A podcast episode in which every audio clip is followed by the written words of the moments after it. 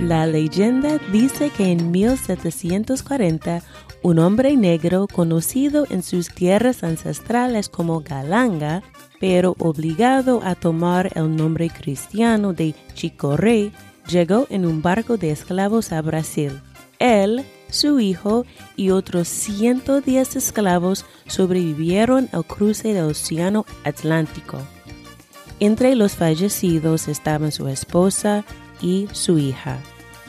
Pronto, él y su hijo fueron vendidos al propietario de una mina en la ciudad de Ouro Preto. Esos fueron los tiempos de la fiebre del oro en Brasil. Trabajando todos los domingos para sí mismo y guardando piezas de oro en su cabello, fue que Chico Rey compró la libertad de su hijo, luego la suya y finalmente la mina. Bajo el liderazgo de Chico Rey, la producción de la mina aumentó y, de esta manera, compró la libertad de muchos de los hombres negros que trabajaban allí. Pero ese no fue el fin de su labor. En 1733 se embarcó en la construcción de la Iglesia Católica Santa Ifigenia, proyecto que tomó 52 años y fue dedicado en honor a una princesa nubia convertida a la fe por el apóstol Mateo. Chico Rey murió antes de ver su sueño terminado, mas sin embargo el edificio sigue en pie han pasado más de 200 años y la iglesia de Santa Ifigenia todavía se encuentra en la colina más alta de Oro Preto como una parte del espíritu de África en Brasil.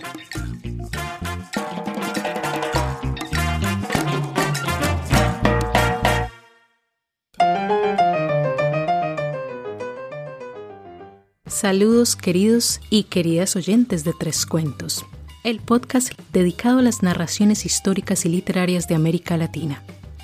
La voz que acaban de escuchar contando la primera historia es la de Tamara Murray, anfitriona del podcast Learning Spanish con Salsa. Pueden seguir su podcast en iTunes o visitar su página web learningspanishconsalsa.com. Ahora quiero pedirles un favor especial. Si les gusta tres cuentos o son nuevos oyentes y les gusta este episodio, por favor, déjennoslo saber. La mejor manera de hacerlo es escribiendo un comentario positivo en iTunes. Y cuando salgan los nuevos episodios, se los agradeceré leyendo los comentarios y dándoles las gracias. Igualmente recuerden que pueden suscribirse a Tres Cuentos en cualquier aplicación de podcast que usen. El episodio de hoy está dedicado a las hermandades religiosas que los africanos y sus descendientes crearon en las Américas para ayudarse mutuamente aprender las formas y prácticas de los blancos, avanzar en la sociedad y en ocasiones alcanzar su libertad. La siguiente historia proviene del libro Afro-Latino Voices, editado por Catherine Joy McKnight y Leo J. Garofalo, publicado por Hackett Publishing Company Inc. En particular, el diálogo se encuentra en el capítulo 14, el cual fue escrito por Elizabeth W. Kitty. Para que la historia nos funcionara en este formato de audio, la hemos acortado e igualmente hemos adaptado algunos de los personajes. Soy Carolina Quiroga Stoltz y ahora les invito a escuchar las historias de aquellos que, al continuar la tradición de compasión y hermandad, no se escaparon de encontrarse con las intrigas del poder.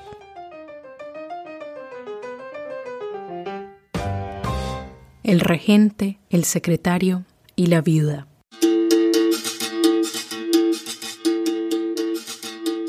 Entre los hablantes, Francisco Alves de Sousa, regente de la nación Maqui, y segundo teniente Gonzalo Cordeiro, secretario de la misma nación. El siguiente diálogo relata las circunstancias bajo las cuales Francisco Alves de Sousa se convirtió en regente de la congregación de Mina Maqui el cual era un subgrupo dentro de la cofradía de los santos El Esbou e Ifigenia. En cuanto al personaje de Gonzalo Cordeiro, también Maki, es el amigo de la infancia de Sousa. La antagonista de la historia nunca habla ni se le nombra, solo se la conoce como la viuda. La mujer es la esposa del recién fallecido rey de la congregación, el capitán Ignacio González Domonte. La idea narrativa principal del diálogo es el conflicto creciente entre dos facciones, una dirigida por Sousa y Cordeiro y la otra por la viuda. Primer acto. Sousa se resiste a la regencia, mientras la viuda del rey fallecido se aferra al poder. Cordeiro y Sousa están en la iglesia de los santos Elesbou y Efigenia, sentados uno frente al otro. Cordeiro está impaciente y quiere una respuesta de Sousa respecto al asunto de su regencia. Ayer dijo que no podía darme una respuesta, así que ahora lo estoy esperando. Señor Cordeiro, ahora me encuentro menos agobiado por mis pasiones y por lo tanto más libre de preguntarle cuál es la razón por la que usted y los demás quieren elegirme como regente de esta congregación. Si es sabido que no le falta personas calificadas, con capacidades verdaderas y justas para el puesto. ¡Qué obstinación la suya! Nunca había visto algo así. Planificar durante tanto tiempo sobre una cosa parece más una impertinencia que otra cosa. Ya le dije lo que tengo que decir, y ahora me obliga a decirlo nuevamente, que no queremos otro líder que no sea usted, eh, porque en el tiempo del primer regente, el capitán Ignacio González Dumonte, usted ya gobernaba, y cuando estaba el capitán mortalmente enfermo, le llamó a su casa y le dio la regencia para que la asociación de nuestros parientes y su caridad no quedara abandonada y usted prometió hacerlo. Luis Rodríguez Silva da Costa, Falcao y Rosas de Sousa de Andrade y otras personas creíbles que están aquí ahora fueron testigos de esa promesa.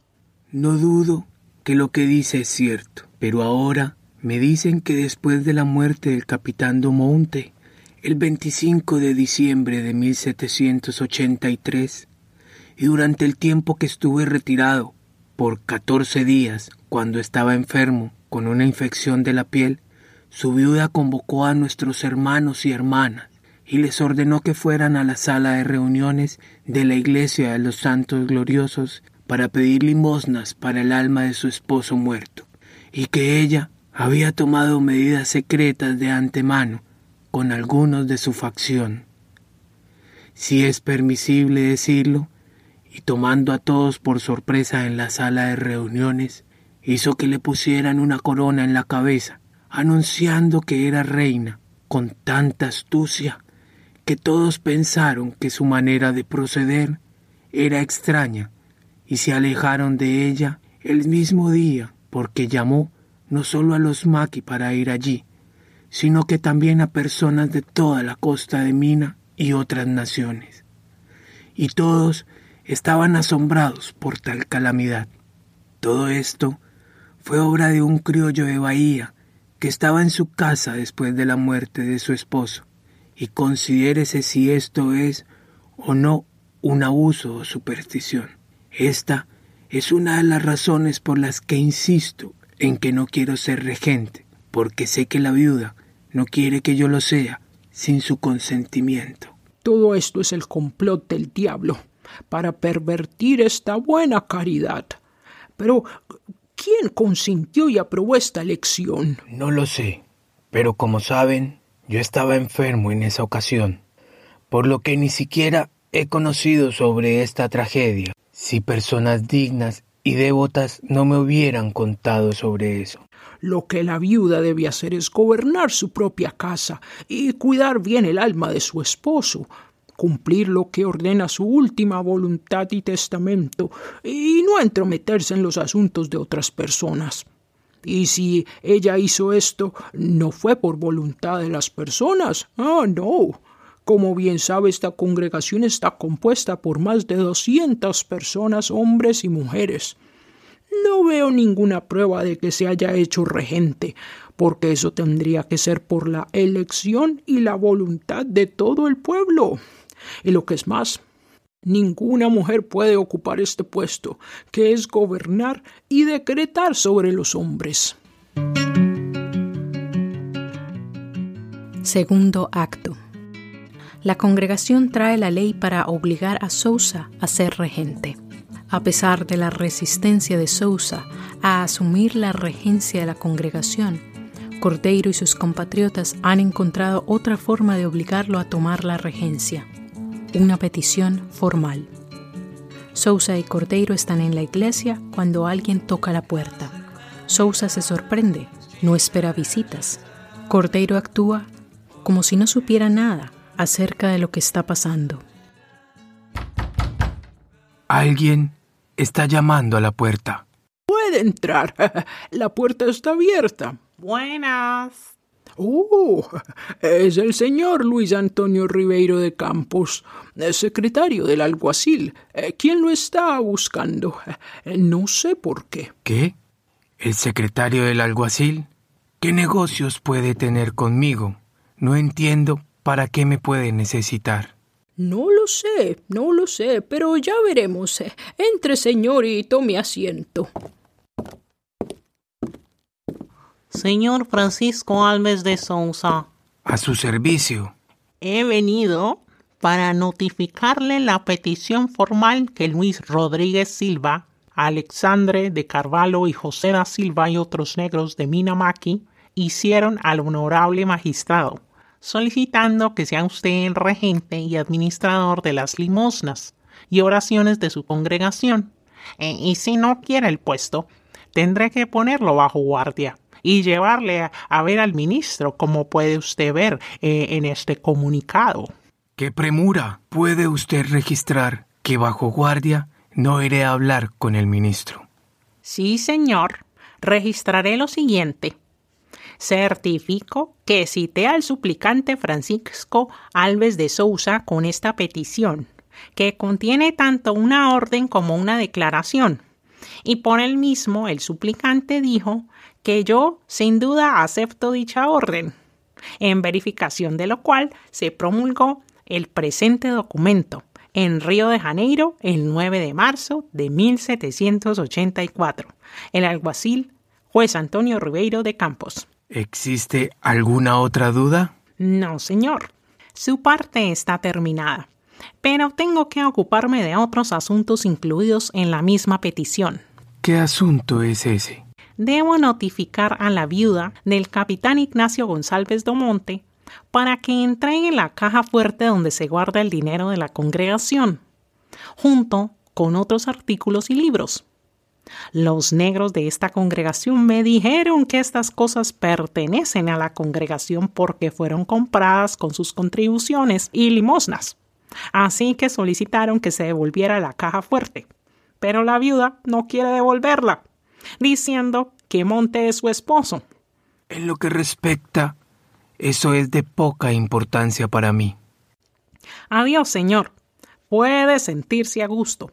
Este asunto no será un problema. Adiós, señor Luis Antonio. No le dije que le obligaríamos a ser nuestro regente. Pero fue usted tan terco que las cosas tuvieron que llegar a este punto. Tercer acto.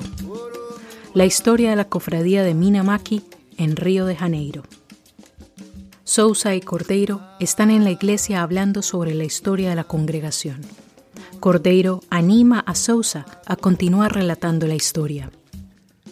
Los negros crearon este grupo o corporación porque desde el comienzo los portugueses trajeron a la fuerza a negros africanos de la costa de Mina y Angola, y algunos de los amos que trajeron a los africanos eran crueles. Cuando los negros se enfermaban con enfermedades incurables o cuando envejecían, estos amos simplemente los arrojaban y los dejaban morir de hambre y frío, desnudos en las playas, sin tener a nadie que los enterrase, a menos que la Santa Casa de Misericordia hubiese enviado a enterrar los cuerpos con su fervor y caridad. De lo contrario, los cadáveres abandonados yacerían allí, y por esta razón, los negros mismos crearon este grupo o corporación para hacer el bien a sus compañeros, para informar a la comunidad cuando uno de ellos fallecía, para recolectar limosnas para enterrarlos, para ordenar misas por sus almas y para que aquellos que fueran pobres pudieran recibir asistencia de vez en cuando con una contribución. Todavía nos faltan algunos detalles. No tengas prisa, ya que aún no he terminado. Eh, disculpe, pensé que lo había olvidado y se lo quería recordar. Ciertamente no lo he olvidado. Tenga la amabilidad de continuar. Sí, señor. Nuestras prácticas son contrarias a los de los negros de Angola, que no solo recogen limosna para enterrar a sus familiares fallecidos, sino que tienen la indecencia de arrastrar por las calles los cadáveres que van a la tumba de la Santa Casa, colocándolos en las puertas de sus parroquias para pedir limosna a los fieles y así lograr los entierros con canciones paganas y supersticiosas. Sin embargo, cuando el más excelente magistrado criminal investigó este mal comportamiento, los encarceló y castigó. Y esta es la razón por la que los blancos piensan que todos los negros realizan las mismas prácticas que estos individuos. En 1748 llegué a Río de Janeiro desde la ciudad de Bahía y encontré esta congregación ya en existencia, compuesta por negros mina de varias naciones de esa costa, como Dajome, Maki, Agolín, Sabarú, que se habían unido bajo su rey Pedro da Costa Mimoxo, que también era de la nación. Después de su muerte, nombraron a Clemente de Proenza para ocupar ese puesto, que ocupó durante muchos años. Con el paso del tiempo, los negros comenzaron a elegir líderes de naciones entre ellos y buscar las preferencias de la mayoría. Luego llegó el momento en que las naciones de Maki, Agolin, Iano y Sabarú dejaron el gobierno de Dajome, escandalizadas y ofendidas por algunas de las mordaces palabras que los Dajomes les habían dicho, y decidieron nombrar a su propio rey, en la persona del capitán Ignacio González Monte en 1762, porque él era un verdadero maquino y fue el primero que ingresó oficialmente en el libro y quien mejoró y creció esta congregación. Lo que quiero es una continuación de la historia. La continuaré. Con el paso del tiempo, las otras naciones también se distanciaron. Maki, Agolín, y Sábaru, cada una nombraron a su propio rey, hasta la muerte de Ignacio González Domonte, el 25 de diciembre de 1783, cuando me obligaron, usando la ley, a asumir esta posición. Y hasta ahora no me han concedido lo primero que pedí, que esta corporación nunca se use el título de rey. Pero usted nos gobierna y administra, eh, y lo tratamos como a un padre. Además, el título proviene de los fundadores originales. Venga de donde venga, yo no soy responsable de este error de los fundadores, ni soy responsable en este asunto. Estoy diciendo que este título ya no se usará, porque es disonante en los oídos de quienes lo escuchan, porque perturba la armonía y la devoción que tenemos con quienes nos rodean. Debemos dar un título que sea adecuado para nuestra congregación. ¿Qué título podemos dar? El título de regente es el apropiado para lo que estamos emprendiendo. Bueno, hablo por la congregación cuando digo está bien, pero no debe quitarnos aquello que es nuestro deber y parecer el cual hemos tenido durante años. ¿Cuál es el derecho que decís que tienen? El no deshacernos de nuestras posiciones y títulos, que son una imitación de los nobles del reino de Maki, que usamos entre nosotros para distinguirnos ah, de aquellos que son importantes de los menos importantes, entre los nobles y los artesanos, para mantener el respeto entre nosotros. Está bien pueden quedárselos. Cuarto acto. El registro legal de la instalación de Sousa. Escena en la cual Cordeiro lee y hace oficial que Sousa es el nuevo regente. Entrada oficial de obligación e inauguración de los negros y súbditos liberados de la nación Maqui, en la que eligieron a Francisco Alves de Sousa como su regente y administrador, como declaramos y firmamos a continuación y al mismo tiempo lo inauguramos. La inauguración, obligación y nominación se han realizado de la siguiente manera. El capitán Ignacio González Domonte fue nuestro regente y el administrador de las limosnas que usamos para celebrar misas por las almas de nuestros hermanos fallecidos de la nación Mina. Y nos sometimos a todo lo que él decidió. Elegimos para dicho puesto a Francisco Alves de Sousa, un negro liberado casado con posesiones y declaramos que tiene todos los requisitos necesarios para hacer un buen trabajo en el puesto, y también porque él era el segundo al mando del difunto a quien sustituyó, demostrando su habilidad con celo y prontitud, que lo nombramos regente y le damos todo lo que tenía el difunto, sometiéndonos a todo lo que él determina, y quitando todo el poder y dominio que la esposa del difunto tiene o desea, porque bajo ninguna circunstancia puede ser regente y administradora, porque va en contra de las leyes. Tampoco podemos ser gobernados por una mujer. Es nuestro deseo conceder a Sousa todos nuestros poderes, que por ley se nos conceden sin la coacción de nadie. Hacemos esto por nuestra cuenta para que nuestra elección e inauguración se conozcan por siempre. Le nombramos a Sousa y lo reconocemos como nuestro regente y como el buen administrador de las almas de nuestros hermanos difuntos. Todos firmamos y le pedimos al secretario Antonio Francisco Suárez que firme como testigo. Río de Janeiro, 20 de marzo de 1784. Y yo, Gonzalo Cordeiro, secretario del regente, escribimos la entrada y firmamos a continuación. Quinto acto. La viuda gana el caso contra Sousa y la facción de Cordeiro. Han pasado dos años desde que Sousa se convirtió en regente contra los deseos de la viuda del capitán Monte. Sousa y Cordeiro están en la iglesia discutiendo las desafortunadas noticias sobre la demanda que ganó la viuda. Sousa también cuenta cómo fue llevado ante el virrey junto con el rey del Rosario, para defenderse de las afirmaciones de la viuda de que él era el líder de un levantamiento. He venido para dar información al regente de que la demanda que presentamos contra la viuda del capitán Monte salió a su favor ella no tiene que devolver la caja fuerte ni las otras cosas que pertenecen a nuestra congregación.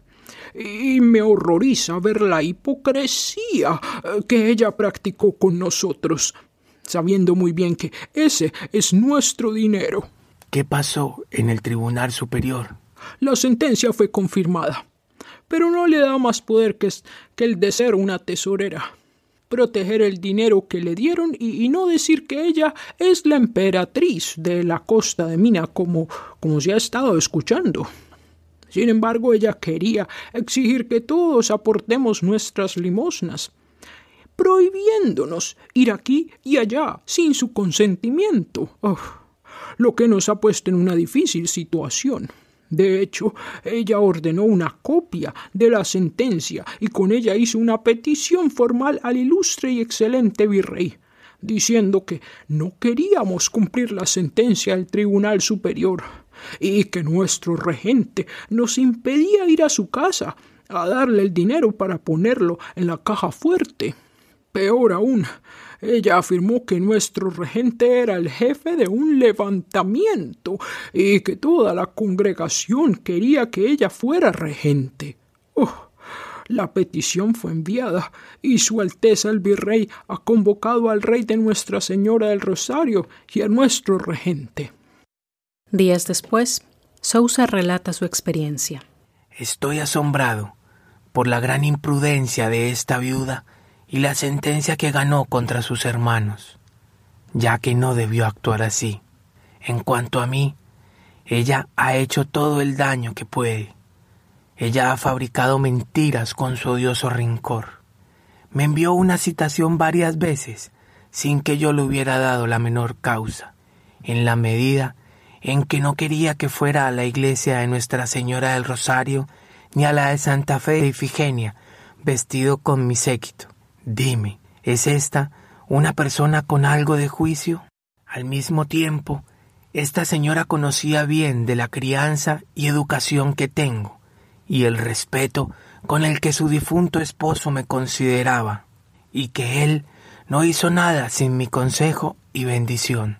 Pero su maldad llegó a tal punto que buscó cualquier forma posible de hacerme perder. Ella formuló una demanda contra sus hermanos, y como dije anteriormente, hizo la siniestra petición formal al ilustre y muy excelente virrey, quejándose de que yo no quería cumplir la sentencia del Tribunal Superior, acusándome de ser el jefe de un levantamiento. Al ver estas quejas, Su Excelencia pensó que era bueno llamar al rey de nuestra cofradía de Nuestra Señora del Rosario y a mí a una reunión.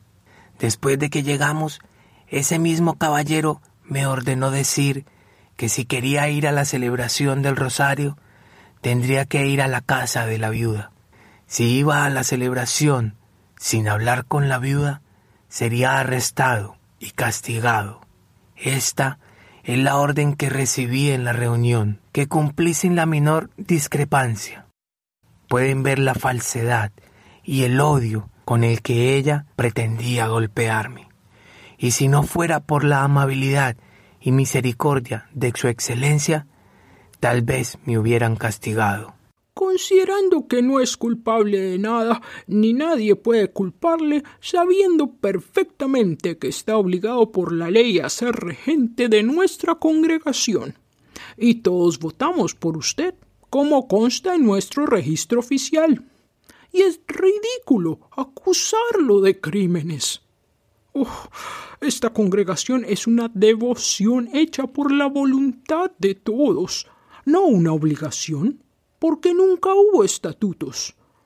Para que ella sea regente tendría que ser por voluntad de todos, porque como todos vemos en las historias sagradas y humanas, e incluso en las paganas, quien sea rey es rey por voluntad de las personas.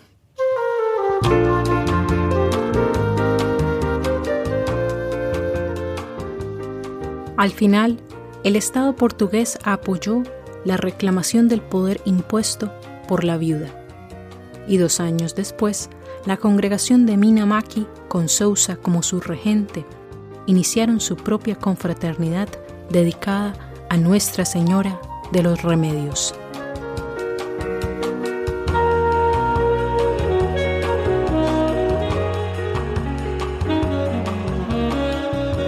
Muy bien, mis queridos oyentes, ya es hora de ahondar un poco en los aspectos sociales y políticos de nuestra narrativa. En resumen, hablaremos sobre cómo surgieron las cofradías afrobrasileras, cómo operaron, el papel de la corona y la iglesia y su constante petición por ser reconocidos como iguales a los católicos blancos.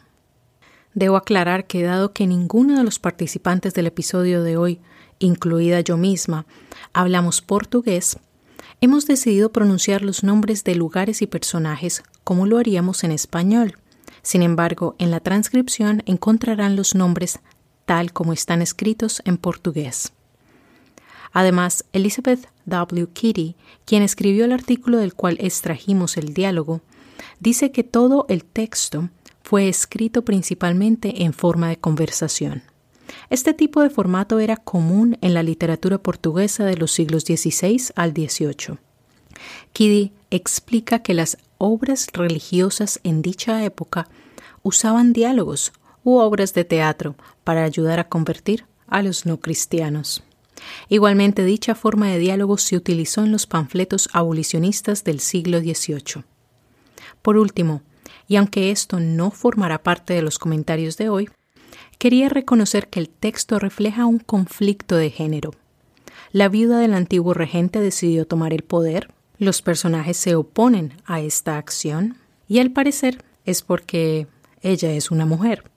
Hablar más al respecto implicaría discutir las expectativas de género y el papel de las mujeres en esos tiempos y en ese entorno. Por ello, el día de hoy no lo haremos, porque ese es otro cuento. Pero antes de iniciar, ¿qué tal si escuchamos una breve cuña comercial? Atención, estudiantes del idioma español. Para aquellos que disfrutan aprendiendo sobre las culturas latinas, les recomiendo que escuchen el podcast Learning Spanish con Salsa.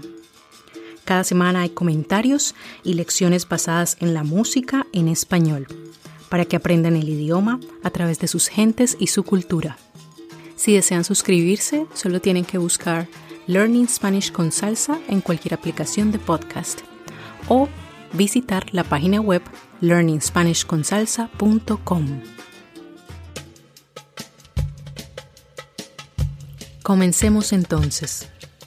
En el artículo Cofradías de esclavos en Brasil, su papel en la sociedad colonial, Patricia A. Mulvey explica que estas cofradías negras existían en los principales centros urbanos, donde su población era lo suficientemente grande como para alentar a la devoción religiosa de los santos negros como Santa Ifigenia, para apoyar el desarrollo de las casas de culto afro-brasileñas y la preservación de las costumbres africanas.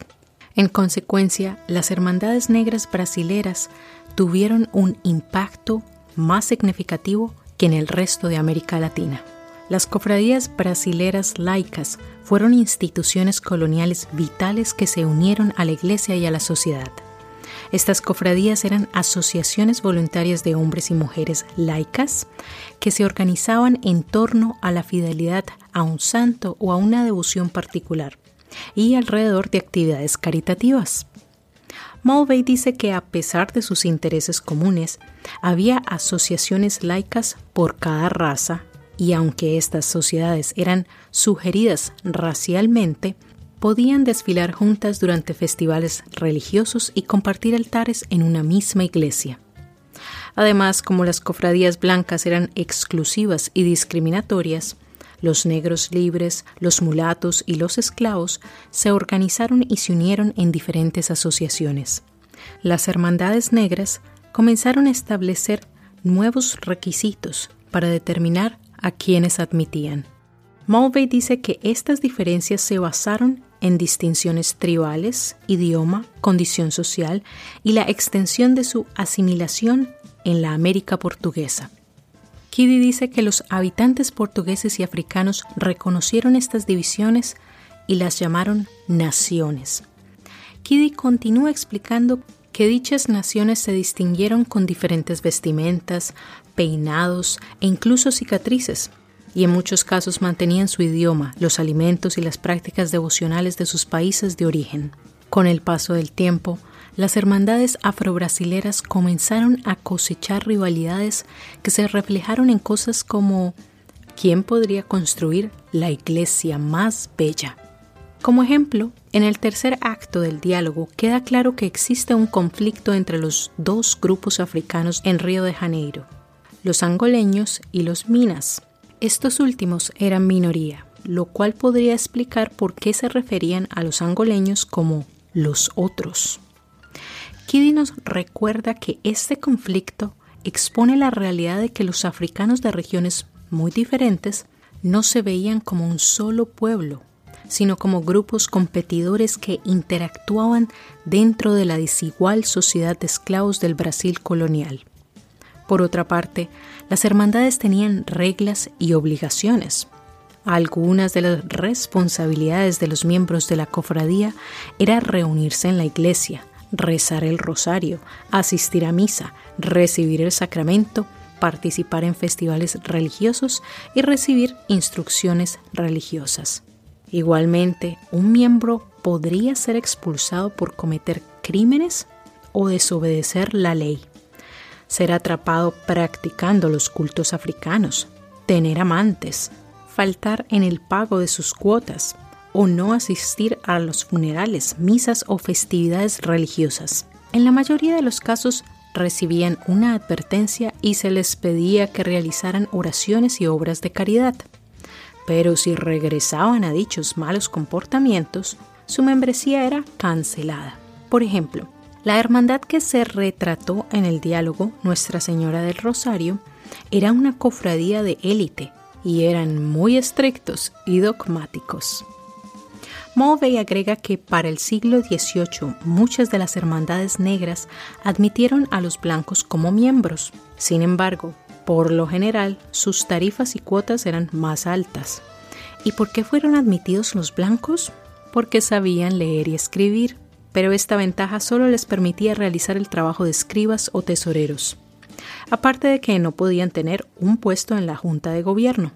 Sin embargo, esto cambió, ya que a finales del siglo XVIII había suficientes negros y mulatos alfabetizados para hacer tales trabajos.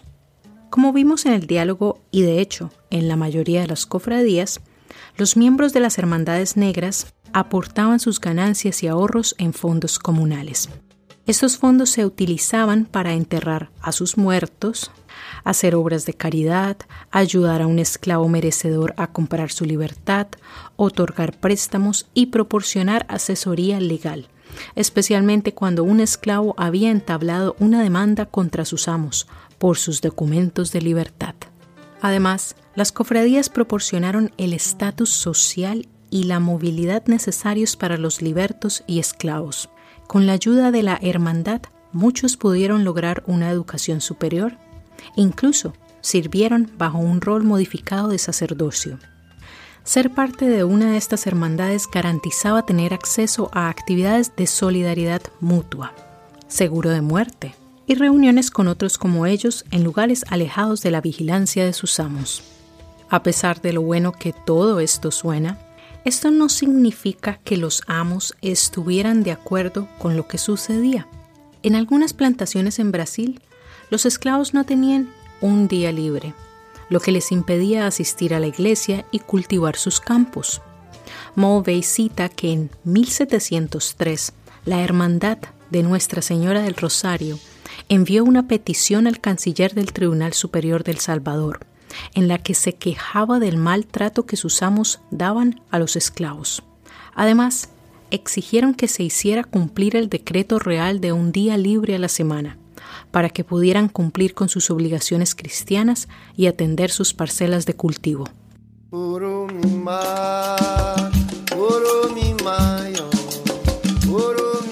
Es importante aclarar que estas asociaciones negras no estaban fuera de la ley. Por el contrario, contaban con el apoyo de la monarquía portuguesa y la Iglesia Católica. Con el tiempo, las cofradías se convirtieron en un reflejo de las tradiciones medievales portuguesas y la naturaleza festiva del catolicismo portugués. Como muestra de su devoción, un número considerable de hermandades negras construyeron desde las más humildes hasta las más hermosas iglesias. Organizaron elaborados festivales religiosos y procesiones fúnebres. En otras palabras, estaban muy entusiasmados cuando se trataba de participar en todas las fiestas católicas y celebraciones cívicas. Los registros de tales festividades dicen que las celebraciones de las cofradías negras fueron tan elaboradas y fastuosas como las celebraciones de los blancos, y sus funerales lo fueron aún más. El ejemplo más significativo de ello fueron las fiestas del rey del Congo. Dicha festividad tuvo origen africano y comenzó en Brasil en el siglo XVII. Principalmente era una procesión pública que implicó la coronación del rey y la reina del Congo. Esta popular fiesta fue parte de las Hermandades del Rosario. Ahora, la fecha de la primera elección de reyes y reinas africanos fue en 1674. Desde entonces se convirtió en una tradición. Mulvey explica que la corte de reyes y reinas incluía gobernadores de cada nación tribal y un séquito de subdelegados y oficiales militares. Estas élites elegidas ejercían una especie de control y jurisdicción sobre la población urbana negra. De esta manera, los reyes del Congo estaban creando un sistema de gobierno indirecto, africano, que contribuía a la preservación de las tradiciones africanas, la integración y la solidaridad. Sin embargo, la indulgencia y la bendición de las autoridades locales no durarían mucho. A mediados del siglo XVIII, las autoridades coloniales comenzaron a sentirse inquietas con respecto al poder que tenían estas élites negras y comenzaron a interferir y a controlar las actividades del rey elegido, como prohibir tocar los tambores y atenuar ciertas danzas realizadas durante las festividades. Ahora, si alguien pregunta, ¿y cómo hacían dinero estas cofradías? Bueno, las respuestas son las tarifas de entrada, las cuotas anuales de membresía, las contribuciones requeridas de los funcionarios, las donaciones de los benefactores y el alquiler de una propiedad y la tierra. Con respecto a lo último, Mulvey dice que la propiedad de la tierra de las hermandades llegó como resultado de la práctica de los consejos municipales en Brasil, que otorgaron tierras a las cofradías para la construcción de sus iglesias. En algunos casos, la propiedad resultaba tener riqueza mineral. Aún así, a pesar de los esfuerzos de las autoridades locales para hacer que la cofradía regresara a la tierra, éstas permanecieron en las manos de la hermandad, ya que esta era la voluntad de la corona portuguesa. Sin embargo, dicha buena suerte no se aplicaba a todas las cofradías. La mayoría de los recursos financieros de las asociaciones negras no se comparaban con los de las cofradías blancas. Aún así, varios registros indican que eso no fue un impedimento para organizar impresionantes festivales religiosos y lujosos funerales. En algunos casos, algunas hermandades tenían hasta un programa de bienestar social definido. Los afrobrasileros eran ingeniosos, además de que muchos libertos y esclavos tenían talento y podían vender sus productos en el mercado. Como ejemplo, George Andrews, autor del libro Afro-Latin America 1800 al 2000, dice que en Salvador, capital del estado de Bahía, los artesanos mantuvieron las hermandades religiosas afrocatólicas y en 1832 crearon lo que estaba destinado a convertirse en la sociedad de ayuda mutua de trabajadores más duradera de la ciudad, la Sociedad de Protección de Discapacitados. Algunos oyentes se pueden estar preguntando ¿y cómo comenzaron estas cofradías? Sobre el tema, Mulvey dice que aunque las primeras hermandades fueron fundadas por misioneros y clérigos seculares, mientras que las cofradías del periodo colonial tardío fueron organizadas por piadosos hombres y mujeres. Por ejemplo, la historia que escuchamos demuestra que para el siglo XVIII estos clubes religiosos y sociales ya estaban administrados y gobernados por hombres y mujeres laicos. En ocasiones los jefes de estas cofradías se involucraban en disputas de poder, debates y peticiones a la corona, y una de las solicitudes fue la de afirmar de que todos los cristianos eran iguales ante los ojos de Dios. Por lo tanto, los católicos negros no eran salvajes, sino buenos cristianos iguales espiritualmente a los cristianos blancos, entonces dignos de todos los consuelos religiosos.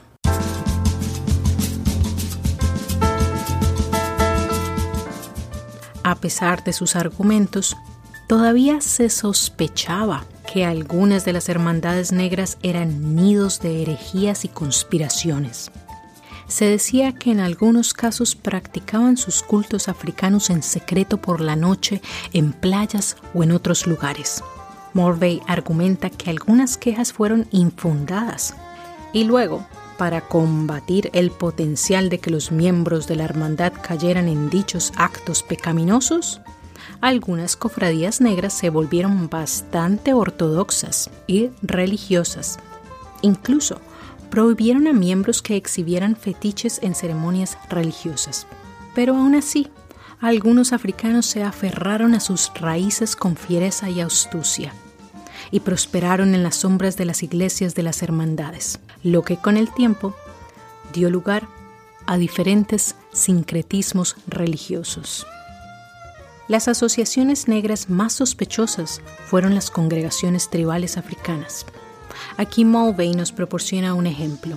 En 1765, la Gigi Cofradía del Buen Señor Jesús de los Mártires envió a Lisboa, Portugal, una solicitud para la aprobación de sus estatuas por la Mesa de Conciencia y Órdenes. Sin embargo, las autoridades locales aconsejaron de lo contrario a las autoridades portuguesas. Advirtieron que era la opinión del abogado de la corona en el Tribunal Superior que estos negros yeji se derivaban del paganismo de África y que seguía habiendo en ellos una propensión a las supersticiones. Curiosamente, contra la reserva de las autoridades coloniales, la Mesa de Conciencia y Órdenes en Lisboa aprobó la mayoría de las estatuas solicitadas. Debo aclarar que la clemencia y el apoyo demostrado a estas cofradías por parte de las autoridades portuguesas no vino necesariamente del fondo de sus corazones, es decir, de los corazones de la iglesia y de la monarquía. El negocio de convertir almas había existido desde la misma conquista en el siglo XVI, el Papa Gregorio XIII permitió la existencia de estas organizaciones negras porque estaban haciendo el trabajo cristiano de adoctrinar a los esclavos recién convertidos en las costumbres y dogmas del catolicismo. Pero había algo más. Mulvey dice que los reyes portugueses alentaron el trabajo misionero entre los esclavos africanos ya que la cristianización de los africanos era una justificación para el comercio de esclavos. No se sabe si la población negra sabía esto o lo aprobaba, pero al menos en la segunda parte del siglo XIX sabían que tenían el apoyo de su monarca, el emperador Pedro II, quien reinó desde 1840 hasta 1889. El emperador era bastante popular entre la población negra esclava y liberta, en parte porque había nacido en Brasil. George Andrews nos cuenta más sobre el emperador Pedro II. Él dice que el monarca estaba comprometido con la eventual abolición de la esclavitud y fue fundamental para poner fin al comercio de esclavos en 1850 al emperador Pedro II es a quien los esclavos apelaban cuando buscaban protección contra la crueldad de sus amos o cuando se tratara de presentar una petición para la libertad de un esclavo. Se dice que el emperador trataba a todos por igual, independientemente de su origen, antecedentes o clase. Andrews menciona que el emperador portugués incluso recibió con el mismo respeto y cortesía mostrada a cualquier otro embajador europeo, al pobre príncipe Oba II, autoproclamado monarca de la población africana de Río de Janeiro. Muy bien, mis queridos oyentes, eso es todo por hoy. Volveremos en junio con autoras latinas. Por ahora, les dejo con un extracto de un poema de la poeta brasilera Conceição Evaristo, traducido del portugués por Bruna Dantas Lobato. Hasta el siguiente cuento. Adiós, adiós. Como la Inquisición preguntas mi existencia y menosprecia la negrura de mi palabra corporal en la semántica de mis versos, yo sigo. Sigo en busca de otras palabras, palabras que todavía están húmedas, voces ahogadas.